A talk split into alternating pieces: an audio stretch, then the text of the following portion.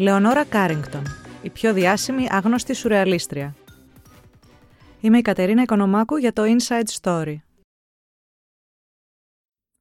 Σε μια από τις πρώτες αυτοπροσωπογραφίες της, η Λεωνόρα κοιτάζει προς τα εμάς καθισμένη σε μια μπλε πολυθρόνα.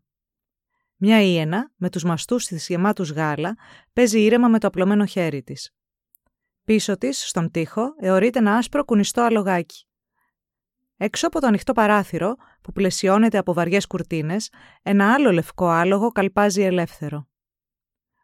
Ο πίνακας βρίσκεται σήμερα στο Μητροπολιτικό Μουσείο της Νέας Υόρκης. Η Λεωνόρα είναι 21 ετών όταν τον ζωγραφίζει. Η περιπέτεια της ζωής της ξεκινά στον απόϊχο του Πρώτου Παγκοσμίου Πολέμου, με όλα τα προνόμια που παρήχε, αλλά και τους περιορισμούς που επέβαλε στα κορίτσια της τάξης της η Βρετανική κοινωνία. Συνεχίζεται στη Γαλλία, στο ξέσπασμα του Δεύτερου Παγκοσμίου Πολέμου, και από εκεί στην Ισπανία του Φράγκο, όπου η μοίρα της επιφυλάσσει μια σκληρή περιπέτεια που θα την σημαδέψει για πάντα. Έπειτα στη Λισαβόνα, την περίοδο που τους δρόμους της Πορτογαλικής πρωτεύουσας πλημμυρίζουν πρόσφυγες που αγωνιούν να εγκαταλείψουν την Ευρώπη του ναζισμού, από εκεί στη Νέα Υόρκη, που είναι το καταφύγιο των κυνηγημένων καλλιτεχνών και διανοουμένων, και τέλος στο Μεξικό, τον τόπο που θα κάνει η πατρίδα της. Εκεί πεθαίνει το 2011 σε ηλικία 94 ετών. Όπως αναφέρει στην πρόσφατη βιογραφία της με τίτλο «The Surreal Life of Leonora Carrington» η Joanna Moorhead, η Carrington έλεγε ότι δεν υπήρχε τίποτα το τυχαίο στις συμπτώσεις. Πίστευε ότι εκείνα τα γεγονότα που μοιάζουν τυχαία τα προκαλεί στην πραγματικότητα το υποσυνείδητο. Οι άνθρωποι και οι τόποι που συναντούμε, έλεγε, ενσαρκώνουν τις βαθύτερες επιθυμίες μας, που περιμένουν να τις ανακαλύψουμε. Το μυστικό είναι να τολμήσουμε να αναγνωρίσουμε και να αδράξουμε τις ευκαιρίες. Όταν γεννιέται η Λεωνόρα, τον Απρίλιο του 1947, η οικογένεια Κάρινγκτον κατοικεί στο Crookey Hall, μια τεράστια έπαυλη στην κομιτεία του Lancashire. Σε αυτό το σπίτι περνάει τα δέκα πρώτα χρόνια της ζωής της, θα ανακαλεί όμως με νοσταλγία μόνο τους στάβλους, όπου πηγαίνει για να αναζητήσει το αγαπημένο της πόνι. Κατά τα άλλα, η γοτθική αρχιτεκτονικής έπαυλη, όπως και το μέγαρο Hazelwood Hall, όπου μετακομίζει αργότερα η οικογένεια, είναι απλώς τόποι από τους οποίους η Λεωνόρα ανυπομονεί να δραπετεύσει. Ο πατέρας της ήταν ο μεγιστάνος του υφάσματος Harold Carrington. Οι φήμες έλεγαν ότι στο Lancashire δεν υπήρχε κανείς που θα μπορούσε να τον ανταγωνιστεί σε πλούτο ή επιρροή. Αυτήν την επιρροή αξιοποιεί συστηματικά η σύζυγός του, Μόρι Moorhead, κόρη ενός ευκατάστατου Ιρλανδού γιατρού. Η Μόρι θέλει να στριμώξει από το παράθυρο την οικογένεια στα σαλόνια της Βρετανικής αριστοκρατίας. Η καλλιέργεια σχέσεων με τα σωστά πρόσωπα είναι απασχόληση χρονοβόρα και απαιτητική, οπότε τα τέσσερα παιδιά περνούν το μεγαλύτερο μέρος του χρόνου τους με την κουβερνάντα, κόρη ενός Ιρλανδού δεσμοφύλακα, που προς μεγάλη ευτυχία της μικρής Λεωνόρα αφηγείται στα παιδιά συναρπαστικές ιστορίες με φαντάσματα. Η Λεωνόρα είναι το μοναδικό κορίτσι ανάμεσα σε τέσσερα αδέλφια. Μεγαλώνοντας δίπλα στα αγόρια, η μικρή συνειδητοποιεί πολύ νωρίς όλους τους περιορισμούς που επιβάλλονται στα κορίτσια της τάξης της. Δεν της αρέσει. Η Λεωνόρα εξεγείρεται και κάνει δύσκολη τη ζωή σε δασκάλους και γονείς. Στα 13 της μπαίνει εσωτερική, αλλά απελπισμένη με την άρνησή της να πειθαρχήσει, καλούν τον πατέρα της να την παραλάβει. Ακολουθεί το οικοτροφείο θηλαίων St. Mary's Arscott στο Berkshire, όπου τις μαθήτριες επιβλέπουν οι αυστηρές καθολικές καλόγριες. Αλλά ούτε οι καλόγριες την αντέχουν για πολύ. Κυρίως της απελπίζει η επιμονή της να γράφει ένα λάξ από αριστερά προς τα δεξιά με το δεξί χέρι και από δεξιά προς τα αριστερά με το αριστερό χέρι. Όταν την διώχνουν και από εκεί, η Λεωνόρα βρίσκεται για καλή της τύχη στην Ακαδημία της Miss Penrose, στην πιάτσα Ντονατέλο της Φλωρεντίας. Η μικρή που έχει στο μεταξύ ανακαλύψει το πάθος της για τη ζωγραφική είναι πανευτυχής. Στη Φλωρεντία έρχεται σε επαφή με το έργο των Φιωρεντίνων της Αναγέννησης που διαμόρφωσε την αισθητική και τη ματιά της. Επιστρέφοντας από την Ιταλία, ένα ανοιξιάτικο απόγευμα του 1935, μαζί με μερικές εκατοντάδες συνομήλικέ της, κάνει τον τεμπούτο της στο ανάκτορο του Μπάκιγχαμ. Στη φωτογραφία που σώζεται, η Λεωνόρα φοράει μια μακριά τουαλέτα από λευκό σατέν. Τα σπαστά μαύρα μαλλιά της είναι μαζεμένα κάτω από ένα στεφανάκι από κρινάκια. Από την έκφρασή της είναι αδύνατο να υποψιαστεί κανείς εάν απολαμβάνει ή όχι την περίσταση. Χρόνια αργότερα θα ομολογήσει ότι εκείνος ο χορός των Ντεμπιτάντ της θύμιζε ζωοπανήγυρη. Οι μνήμες από εκείνο το βράδυ επανέρχονται ως εφιάλτης για να εμπνεύσουν ένα από τα πρώτα της διηγήματα με τίτλο Ντεμπιτάντ. Εκεί η νεαρή ηρωίδα που μισεί τις κοσμικές χοροεσπερίδες στέλνει στη θέση της μια ίενα, ντυμένη με την τουαλέτα και τα γοβάκια της, ενώ η ίδια περνάει το βράδυ της διαβάζοντας τα ταξίδια του Γκιούλιβερ, του Τζόναθαν Σουίφτ. Προς απογοήτευση των γονιών της πάντως, ο χορός δεν οδηγεί σε κάποια καλή πρόταση γάμου. Στους κύκλους της καλής κοινωνίας, η Λεωνόρα έχει αποκτήσει τη φήμη της απίθαρχης και δύσκολης. Ο πατέρας της αποφασίζει να αλλάξει τακτική. Να την πάρει με το καλό, μήπως και τη φέρει με τα νερά του. Έτσι, υποχωρεί στην επιθυμία της να παρακολουθήσει μαθήματα ζωγραφικής στην Ακαδημία που έχει ιδρύσει στο Λονδίνο ο Γάλλος κυβιστής Αμεντέο Ζανφάν. Εκεί λοιπόν η κόρη του δείχνει για πρώτη φορά στη ζωή της πειθαρχία. Η Λεωνόρα αφοσιώνεται στις σπουδές της. Και όταν έχει ελεύθερο χρόνο, τον περνά παρέα με την καινούρια φίλη και συμφιτήτριά της, την Ούρσουλα Γκολτφίνγκερ. Μέσω της Ούρσουλα και του συζύγου της, του Ούγγρου αρχιτέκτονα Έρνο Γκολτφίνγκερ, θα γνωρίσει η Λεωνόρα τον πρώτο μεγάλο της έρωτα. Ένα βράδυ του Ιουνίου του 1937, σε ένα δείπνο στο διαμέρισμα των Goldfinger, συναντά τον Max Ernst. Ο Γερμανός καλλιτέχνης, που είναι ήδη πολύ γνωστός, βρίσκεται στην πόλη με την ευκαιρία της πρώτης ατομικής του έκθεσης στη Βρετανία. Η Λεωνόρα είναι 20 και ο Ernst 46 ετών. Έχει έναν γιο από έναν πρώτο νεανικό γάμο και έναν δεύτερο γάμο που μοιάζει μισοδιαλυμένος, αλλά ο έρωτας ανάμεσα σε αυτούς τους δυο είναι κεραφνοβόλο. Από εκείνο το βράδυ και μετά γίνονται πλέον αχώριστοι. Στον Έρνστ, η Λεωνόρα αναγνωρίζει έναν άνδρα που της ανοίγει τον κόσμο στον οποίο θέλει να ανήκει. Τον κόσμο της τέχνης και των ιδεών. Από την αρχή κιόλας δουλεύουν μαζί επί ώρες.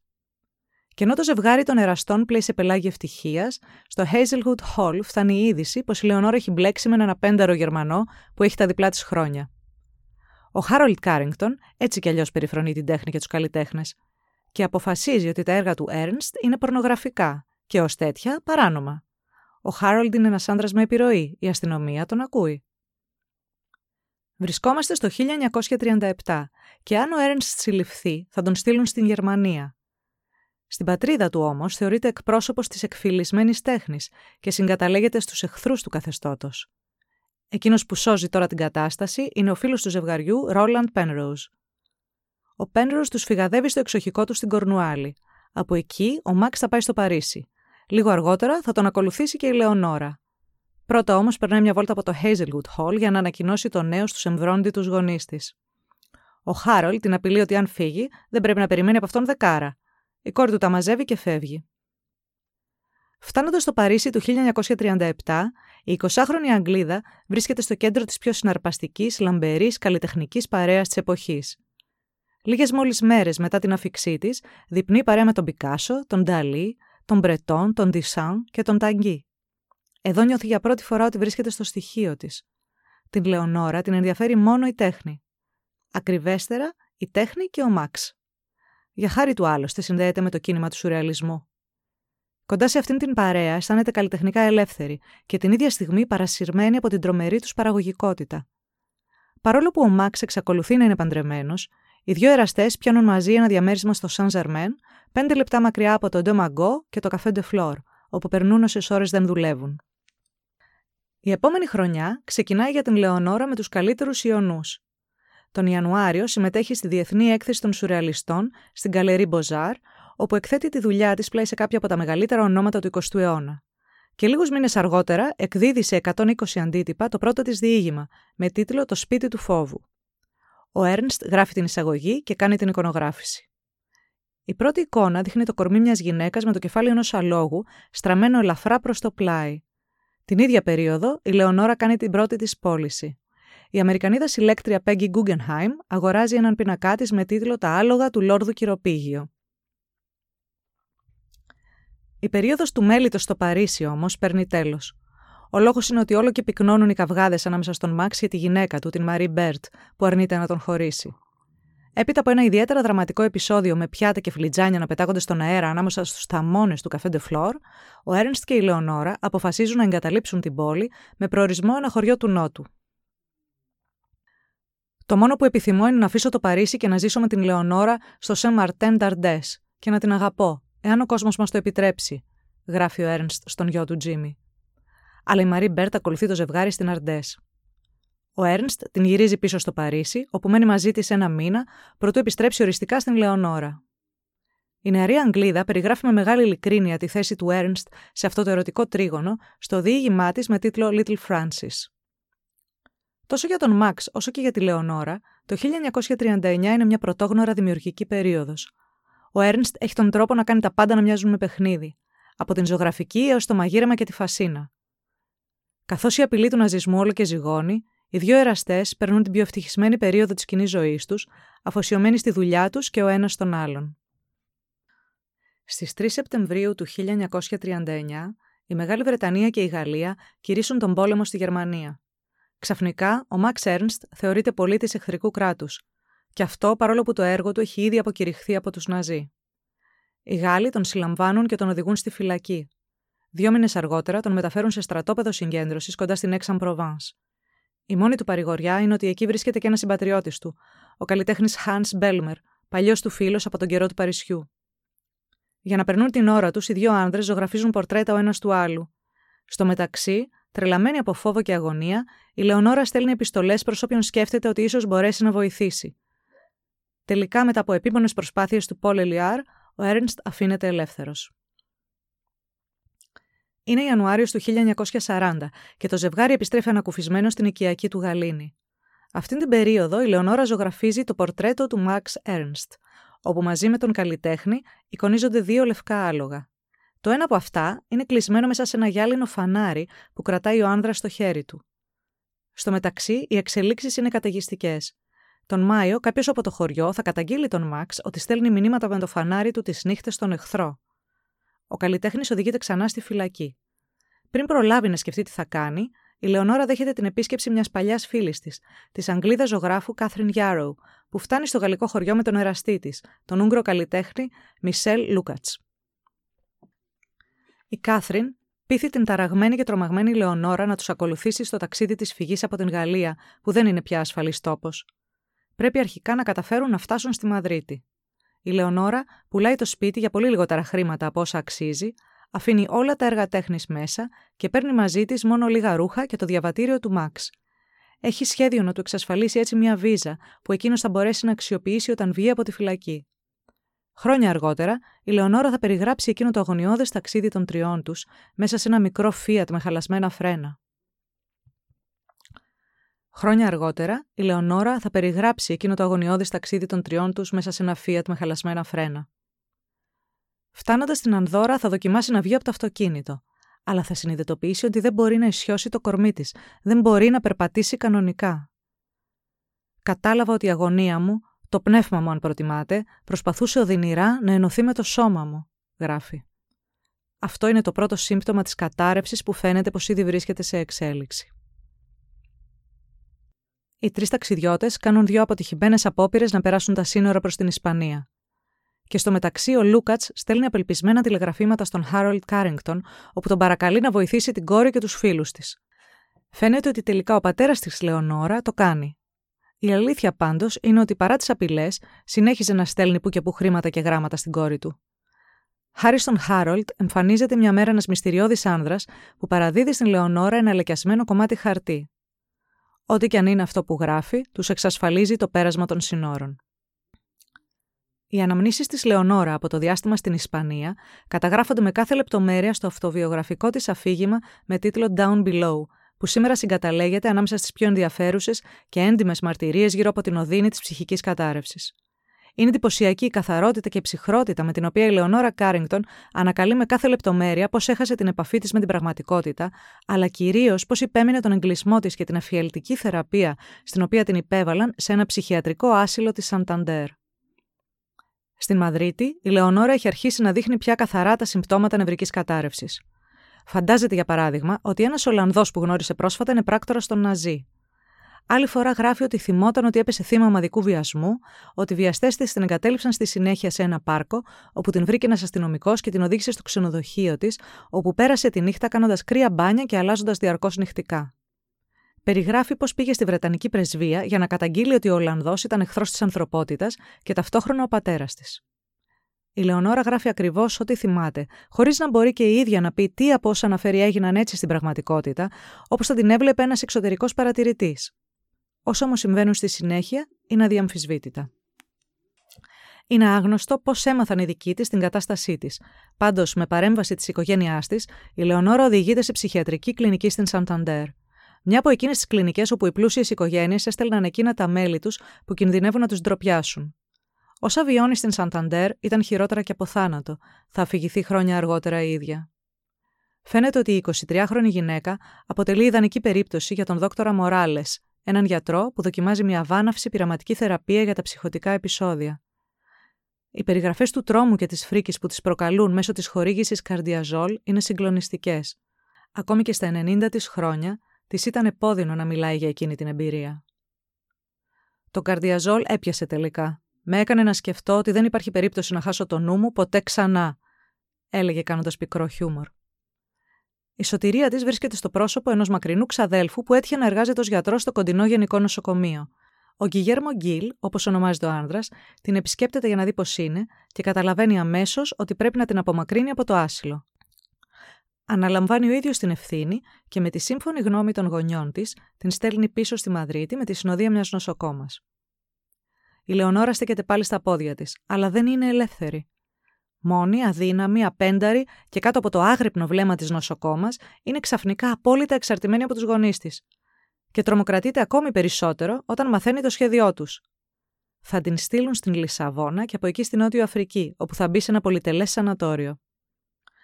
Πρώτα όμως πρέπει να προχωρήσουν κάποιες γραφειοκρατικές διαδικασίες που επιβάλλουν την παραμονή των δύο γυναικών στη Μαδρίτη. Η νοσοκόμα έχει εντολή να μην αφήνει την Λεωνόρα από τα μάτια της. Ένα απόγευμα η κοπέλα είναι καλεσμένη σε χορό. Έκπληξη. Στην άλλη άκρη της αίθουσας διακρίνει ένα οικείο πρόσωπο. Είναι ένας καλοντημένος, γοητευτικός μελαχρινός άνδρας, τον οποίο είχε φέρει κάποτε ο Πικάσος σε ένα δείπνο στο σπίτι της, όταν κατοικούσε με τον Έρνστ στο διαμέρισμα του Σαν Ζερμέν. Το όνομά του είναι Ρενάτο Λεντίκ και είναι Μεξικάνος. Η Λεωνόρα του ομολογεί τα πάντα, του περιγράφει το αδιέξοδο στο οποίο βρίσκεται. Ο άνδρας είναι πρόθυμος να τη βοηθήσει, βρίσκεται και ο ίδιος καθοδόν για τη Λισαβόνα, από όπου έχει σκοπό να φύγει για τη Νέα Υόρκη. Της εξηγεί τι πρέπει να κάνει. Μόλις πήγαινε στη Λισαβόνα, θα έβρισκε τρόπο να ξεφύγει από την προσοχή της νοσοκόμας και να πάρει ένα ταξί για την πρεσβεία του Μεξικού. Εκεί θα έλεγε ότι είχε ραντεβού μαζί του. Τα υπόλοιπα θα τα αναλάμβανε εκείνος. Λίγες μέρες αργότερα, η Λεωνόρα και η συνοδός της παίρνουν το τρένο για την Πορτογαλική πρωτεύουσα. Εκεί τις υποδέχεται ένας επιχειρηματίας, φίλος του Χάρολντ Κάρινγκτον, ο οποίος προθυμοποιείται να τη φιλοξενήσει. Το επόμενο κιόλας πρωί, η Λεωνόρα βάζει σε εφαρμογή το σχέδιό της. Πρέπει επιγόντως να αγοράσει ένα ζευγάρι γάντια, γιατί ο δυνατός ήλιος θα καταστρέψει τα χέρια της. Ο οικοδεσπότης της συνενεί και οι δύο γυναίκες ξεκινούν για τα μαγαζιά. Η Λεωνόρα ξέρει ότι πρέπει να δράσει αστραπιαία. Γράφει. Περίμενα να διακρίνω ένα αρκετά μεγάλο καφέ. Έπιασα την κοιλιά μου και είπα: Αχ, πρέπει να πάω μέσω στην τουαλέτα. Η νοσοκόμα είπε: Ναι, ναι, τρέχα γρήγορα. Εγώ μπήκα μέσα και όπως είχα σωστά υποθέσει, το καφέ είχε πίσω πόρτα, από την οποία βγήκα και αναζήτησα ταξί. Λίγο αργότερα βρίσκεται στην πρεσβεία του Μεξικού, όπου συναντιέται με τον Λεντίκ. Η Λεωνόρα είναι επιτέλους μακριά από την επιρροή της οικογένειάς της. Ο Λεντίκ της προτείνει να παντρευτούν. Ο σύζυγος Μεξικάνου πολίτη μπορεί άνετα να μπει στις ΗΠΑ. Η Λεωνόρα δέχεται. Ο γάμος θα της λύσει πολλά προβλήματα. Και έπειτα ο άντρα δεν της είναι καθόλου αδιάφορος ερωτικά.